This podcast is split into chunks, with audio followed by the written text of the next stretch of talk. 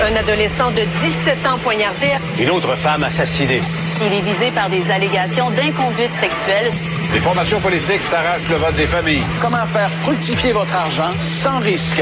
Savoir et comprendre les plus récentes nouvelles qui nous touchent. Tout savoir en 24 minutes. Avec Alexandre Morin-Villouellette et Mario Dumont. En manchette dans cet épisode, les députés de Québec solidaire prêtent serment, mais seulement la nation québécoise pourront-ils siéger. Double infanticide, la grande sœur aurait sauvé la vie de sa mère. Un commanditaire d'occupation double claque la porte, puis plusieurs autres. Finalement, la famille de George Floyd veut poursuivre Kanye West pour diffamation. Tout savoir en 24 minutes. Tout savoir en 24 minutes. Bienvenue à Tout savoir en 24 minutes. Bonjour Mario. Bonjour. Tout d'abord, il y a quelques minutes, quelques instants à peine, on a fini la, la, la, la sermentation de Québec solidaire. Hein. Tous les 11 députés du parti eh bien, se sont prêtés à la cérémonie. Cérémonie partielle, Mario? Parce, ouais, parce qu'ils ne sont pas assermentés à la fin vraiment. Euh, ils n'ont pas pu signer le registre qui permet de siéger à l'Assemblée nationale. Oui, ils ont leur médaille de l'Assemblée nationale, mais pouvaient pas signer le registre. Ils n'ont pas reçu le petit macaron aussi que le doit petit porter. bouton là, euh, qu'on met à la boutonnière. Exact, que doit porter chaque député, ne l'ont pas reçu non plus. Donc, c'est comme une demi-assermentation qu'ils ont effectuée. Ce qui Toi, fait en sorte... tu- euh, tu ouais. t'es habitué à. Je suis pas toujours parfaitement discipliné, surtout en matière d'habillement ici à Cube. Tu penses-tu que le petit bouton, mettons, après la première semaine, là, mettons, la première semaine, je le portais, mettons, j'essayais. Probablement que mon premier mandat, je le portais la deuxième, la troisième, la quatrième. Est-ce que maintenant, est parti? Est-ce que tu penses que je l'oubliais puis j'ai celui qui l'avait jamais, là? Je pense que je te connaissant un tout petit peu, Mario, je pense que tu devais l'oublier de temps en temps. C'est peut-être pas ça la chose la plus importante, en fait. C'est pas tant le petit bouton que le fait ben, qu'ils ne pourront pas siéger au Salon Bleu. En fait, toujours pas, hein, jusqu'à ce qu'ils prêtent serment la deuxième moitié hein, au roi d'Angleterre, là, maintenant. Donc, euh, c'est- c'est c'est une question qui reste à poser. Du côté de Québec solidaire, on s'est montré optimiste aujourd'hui. Puis, Gabriel Nadeau-Dubois, qui a fait parvenir une lettre, dit-il, aux autres chefs de parti, euh, répéter que ben, le 29 novembre, la date où on va faire la rentrée parlementaire officiellement, c'est encore loin, qu'on a le temps d'ici là de, de s'entendre, de trouver un accord. Il s'est même dit ouvert avec le reste des députés de, de Québec solidaire à prêter le serment à la monarchie anglaise si et seulement si ben on trouve moyen de faire un projet de loi en entrant immédiatement à la rentrée parlementaire. Donc Mais déjà ça, tu sais que ça risque d'être la façon. En fait, je sais pas si le PQ va vouloir jouer dans ce jeu-là. Le Parti québécois semble plus ferme. Mais moi, je pense que une des choses que Québec solidaire voulait, cette semaine, là, il voulait pas laisser toute la place à Paul Saint-Pierre Plamondon. Il voulait dire, on... Puis, à la veille de la rentrée, de la vraie rentrée, ils vont être absolument prêts à prêter le serment. Exemple, si le gouvernement, si euh, la CAQ leur dit, bah oui, on est prêt à étudier un projet de loi sur la question, mais ils vont dire, nous, comme on tient à, à- à changer cette chose-là, mais si on veut participer à l'étude du projet de loi pour changer le serment, mais il faut être assis à l'Assemblée nationale. et donc le moindre mal, on va prêter le serment, exactement. Peut-être encore dans une chambre attenante, peut-être Probablement pas devant la caméra. On, on réservera pas le salon rouge pour prêter serment au roi. On va faire ça dans une petite salle, pas de caméra, mais on va le faire quand même. C'est vraiment mon impression. Donc, il y a un petit peu de théâtre dans l'exercice d'aujourd'hui. là. Ben, ben oui, on a repris le ballon un peu hein, du côté de Québec solidaire pour courir avec. Là, de, disons Ouais. Qu'on s'était fait, on s'était fait éclipser par le Parti québécois. Là, ils reprennent un peu la narrative pour être capable de faire parler d'eux. Et vendredi, c'est la sermentation des députés du Parti québécois. Encore une fois, là, ça il y a moins de suspense, c'est ça. À moins qu'ils, à moins qu'eux soient vraiment des jusqu'au boutistes. Disent-nous, là, il y a aucun scénario où on va, on va prêter serment avant la rentrée. Là. Même, à- même si on avait des engagements qu'un projet de loi va être étudié, il n'y a aucun scénario que dans les dernières minutes avant de siéger, on aille euh, prêter serment. Mais dans le cas de, de Québec solidaire, je vais ajouter une, une chose. C'est que là, on- Gabriel Nadeau-Dubois insistait beaucoup. Là, j'ai écrit au chef des autres partis. euh, Paul Saint-Pierre Plamondon aussi avait écrit. Donc, M. Legault et Mme Anglade, là, ils ont deux lettres. Je pense qu'ils sont pas mal au courant s'ils ont ouvert les, les journaux, oui, leur oui. télévision cette semaine. Mais que- là, ils ont reçu deux lettres. Et Gabriel Nadeau-Dubois disait, ben là, nous, on est prêts. Il va falloir qu'eux autres, là, François Legault, Mme Anglade, s'assoient avec nous pour dénouer l'impasse. Parce qu'il parlait, il y a une impasse parlementaire, il faut dénouer l'impasse. Euh, une impasse. Oui, il y a un désaccord, il y a des partis qui menacent, de, ils veulent pas prêter le serment. Mais pour François Legault, euh, c'est Dominique Anglade aussi, c'est pas vraiment une impasse dans le sens que c'est pas, tu sais, une impasse là, c'est quand, euh, tu sais, s'il y a une grève des infirmières, qu'on est plus sûr que les soins vont être donnés dans les hôpitaux, mais Je veux dire, c'est pas une vraie crise politique pour François Legault. François Legault, le, le soir, en se couchant, il pense pas à ça en disant comment je vais me démerder de ça demain matin. Non, mais pour lui, c'est pas une vraie crise. Puis disons que ça affecte pas la gestion de tous les jours de, de l'État. hein? C'est pas, tu sais, c'est une affaire parmi vraiment parmi mille pour lui, puis pas C'est de la symbolique, c'est pas... pas, euh, sur le haut de la pile. Donc, quand euh, quand Paul Saint-Pierre Plamondon, Gabriel Nadeau-Dubois disent j'ai écrit aux autres partis, puis là il va falloir que, je veux dire ceux qui ont reçu la lettre là, ça n'a pas la même importance que pour ceux qui l'ont envoyé. Puis je trouvais que c'était quand même assez frappant aujourd'hui. là. Ouais, puis une autre personne qui a décidé de s'en mêler un tout petit peu aujourd'hui, c'est Justin Trudeau, hein, premier Ben ministre du pays, qui lui a dit, là, décrétant en point de presse, que l'Assemblée nationale a le droit de décider comment elle veut organiser le processus d'assermentation. Il s'est Mais là, dit il- pas expert en constitution, Ouais, cependant. mais là il répétait plus trop après-midi. Là, il a dit ça ce matin. Ouais. Puis l'après-midi, il voulait pas trop répéter. On avait donné un petit peu l'impression qu'il s'était trop avancé. Ben peut-être qu'il a, il, il s'est peut-être mis les pieds dans les plats vers le futur parce qu'il a dit qu'à la Chambre des communes, il n'y avait aucune, aucune intention de changer les assermentations. Peut-être qu'il s'est rendu compte que ça pourrait peut-être Ouais. donner des idées. Mais en Ontario, là, la question s'est déjà posée. En fait, la question à date s'est posée surtout pour des députés des Premières Nations. Et par exemple, au conseil de ville, euh, dans des conseils de ville en Ontario, il y avait l'obligation. Ça, je savais pas ça. Je pense à Toronto, maintenant, il fallait que tu prêtes serment à la monarchie, là, à la couronne Direct. britannique pour siéger au conseil de ville. Et euh, on n'a pas exclu un député qui a refusé de le faire.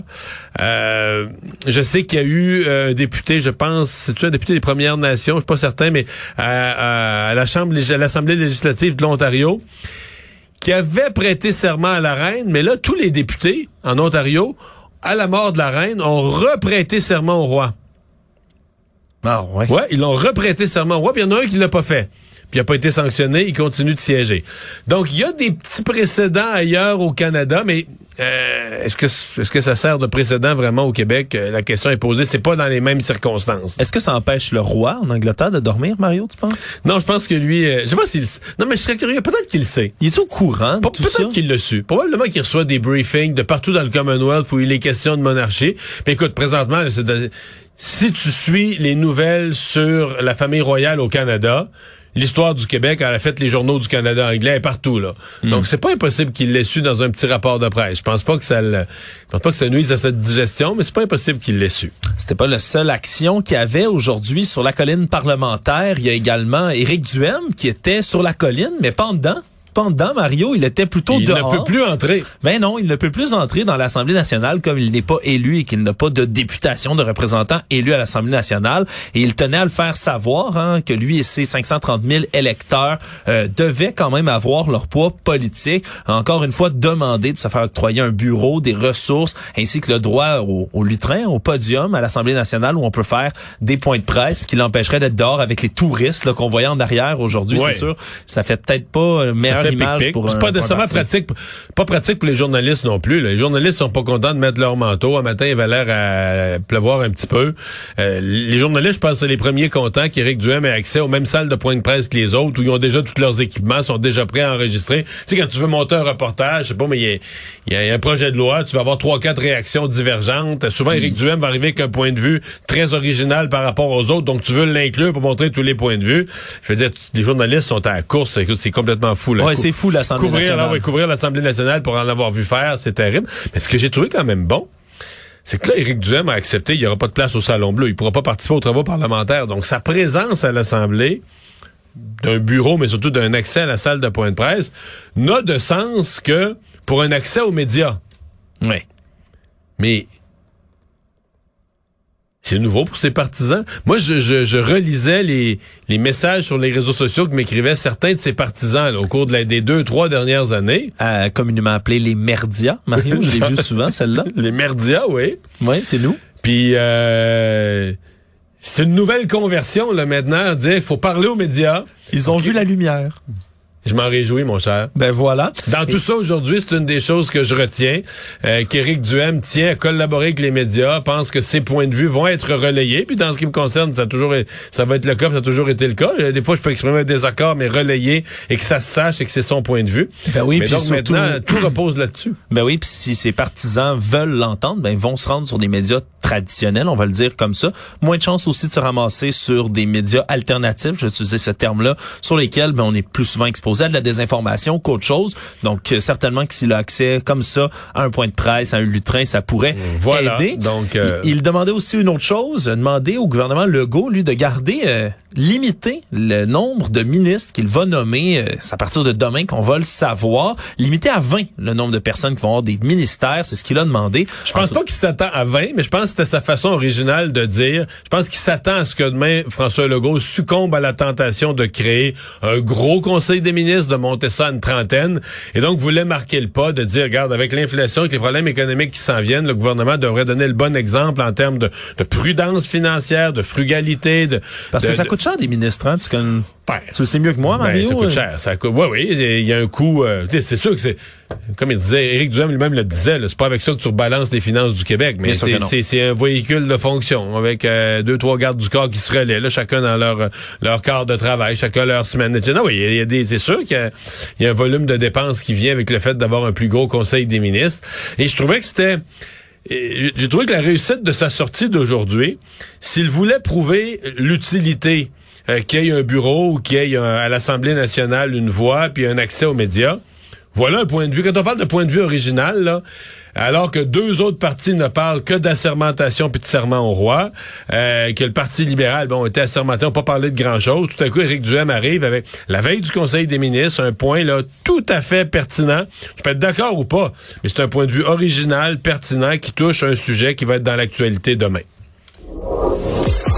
Actualité. Tout savoir en 24 minutes.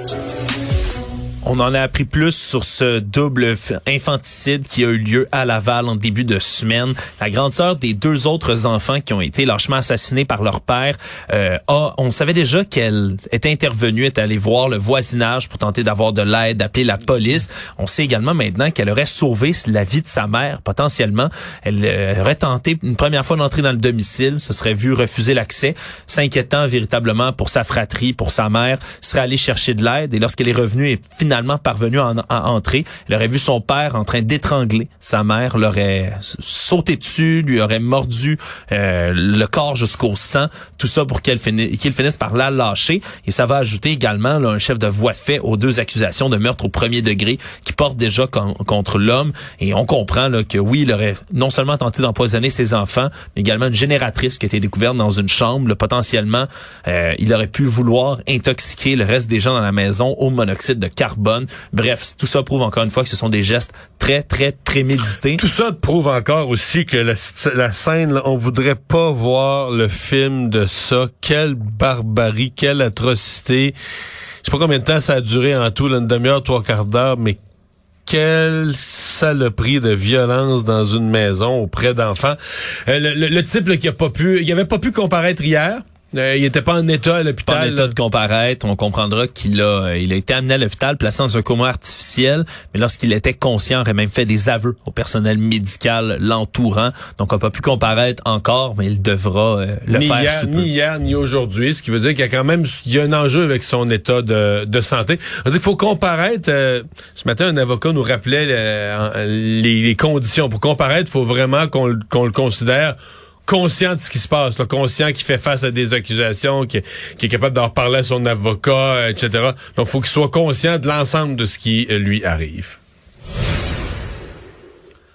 On apprend euh, aujourd'hui dans le showbiz québécois est que l'émission d'occupation double commence à se faire larguer par ses commanditaires, Mario. Et je, je ne crois pas, je crois pas me tromper en disant que t'es peut-être pas le- la personne la plus assidue sur Non, tes mais épisodes d'occupation double. J'ai des enfants qui regardent ça de temps à autre, qui sont au courant des enjeux. Donc, je savais qu'il y avait un enjeu d'intimidation. Ça, j'en avais entendu parler. Ouais, pareillement, j'ai fait le tour de tout, euh, de toutes les personnes que je connais qui sont amateurs, amatrices d'occupation double de cette émission-là.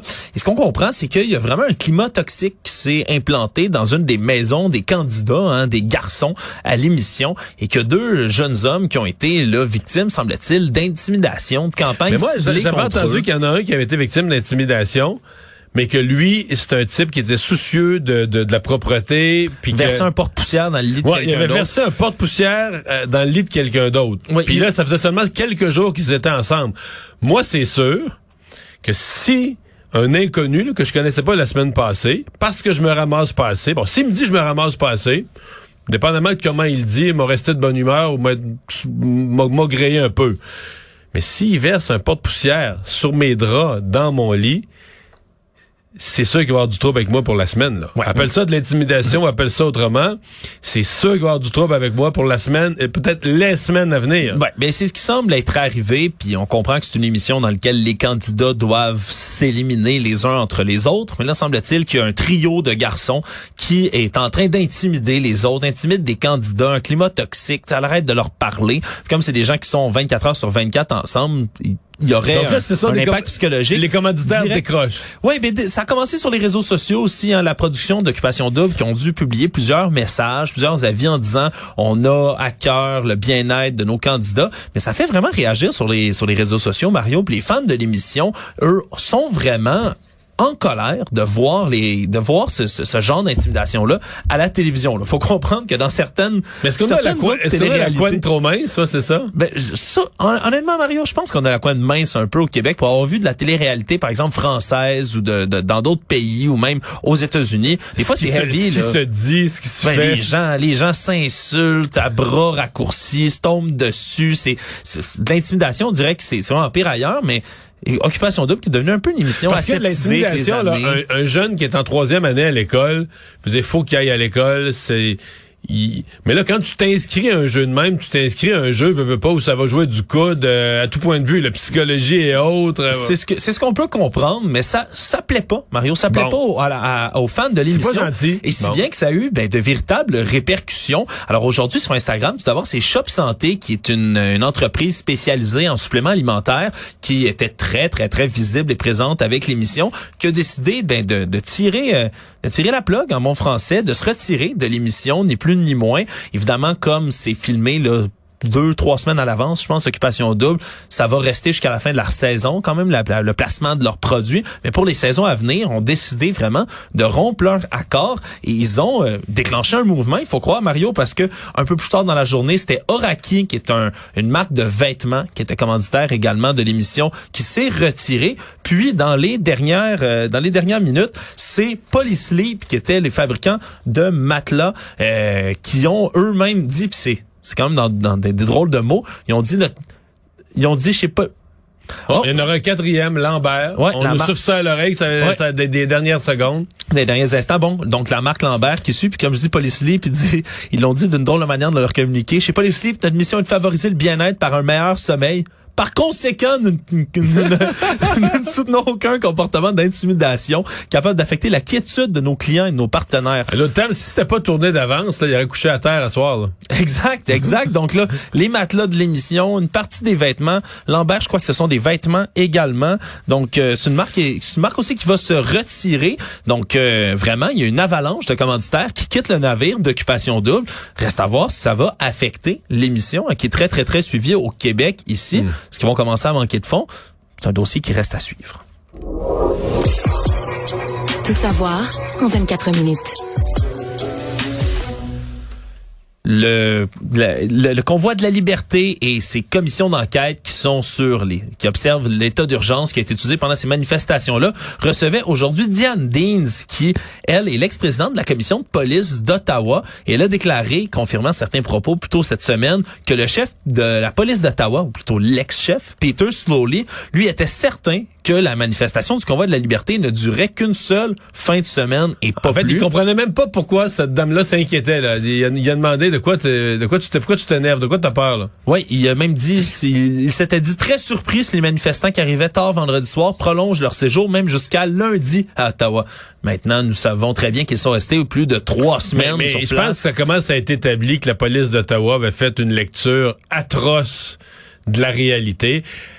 Est-ce que les services de renseignement avaient pas fait leur travail? Mais à un moment donné, tu dis, c'est même- t'avais même pas besoin d'aller au service de renseignement, puis d'écoute électronique, puis de- du SCRS. Oh, tu peux aller juste, sur- juste à regarder Facebook, là? Absolument. Il fallait sur Facebook puis regarder le nombre de gens qui disaient qu'ils voulaient s'y rendre. On Et s'installer, rester s'installer. Ouais, j'amène, j'amène ma glacière, c'est bien beau, mais après ça, quand il y a des gens qui disent, j'amène un sauna que je peux, que je peux traîner, c'est sûr que c'est une autre paire de manches. Donc, on comprend de plus en plus que ben, la police ont quand même manqué un certain moment là de, de prévision, de prévoyance en, en vue de cette manifestation-là. Et donc, ben, le témoignage de Peter Slowly sera qu'encore plus attendu à Ottawa. Économie. On en parle souvent, mais on a des nouvelles de l'inflation. Aujourd'hui, un taux qui s'est établi à 6,9 d'une année à l'autre. Donc, pour le mois de septembre, c'est une légère baisse, encore une fois, par rapport à la hausse de 7 elle, qui est enregistrée en août. Donc, troisième ralentissement consécutif de la croissance des prix d'une année à l'autre. C'est les données de Statistique Canada qui paraissaient aujourd'hui. Encore une fois, Mario, c'est principalement attribuable à quoi? le prix de l'essence qui a baissé parce que ouais, ben, parce que le reste la nourriture entre autres c'est pas beau là hein? ben, c'est pas compliqué hein sans le prix de l'essence sans les aliments là, ça a augmenté de, de 5,4% mais quand on regarde le panier d'épicerie hein c'est 11,4 au total là, si on fait une moyenne le, le, plus ça augmente le plus produits laitiers Mario 9,7 viande 7,6 boulangerie 14,8% presque 15% d'augmentation. Il n'y a pas juste ici, je voyais qu'en France, là, qui sont des mangeurs de, de, de pain, là, on connaît l'importance de la baguette, la, la, la, France, le prix du pain a monté de 30% dans la dernière année. C'est fou, ça. Puis ouais, quand on parle de produits de base, est-ce qu'il y a quelque chose de ben plus oui, oui, de base il y a que le pain? plus de base que le pain. Mais sur l'inflation, pour revenir au Canada, le... Le, taux d'inflation aujourd'hui est vraiment plus élevé que ce qu'espérait la Banque du Canada. Euh, et moi, ça me rend assez pessimiste pour mercredi prochain. Parce que mercredi prochain, le 26, la Banque du Canada va établir son nouveau taux directeur. On s'était préparé au fait que les gros coups, les gros sauts à la hausse du taux d'intérêt, c'était du passé. Que peut-être la Banque du Canada, il, reste, deux annonces cette année. Celle de mercredi prochain, puis une autre au début décembre. On se dit, ah, peut-être que une fois ça va être zéro, puis l'autre fois Un ça va être un quart 25, de point, ou ben deux, au maximum deux fois un quart de point qui ferait un demi-point là, en deux mois. Non, là on se prépare à dire la prochaine hausse mercredi prochain pourrait être majeure, peut-être un demi-point, peut-être trois quarts de point. Ah, ça devient vraiment, vraiment stressant pour les, entre autres, les détenteurs de, de prêts hypothécaires, etc., de voir les taux d'intérêt augmenter à cette vitesse-là, à ce niveau-là, et de se demander à- quand- quand est-ce que ça va arrêter. Le monde.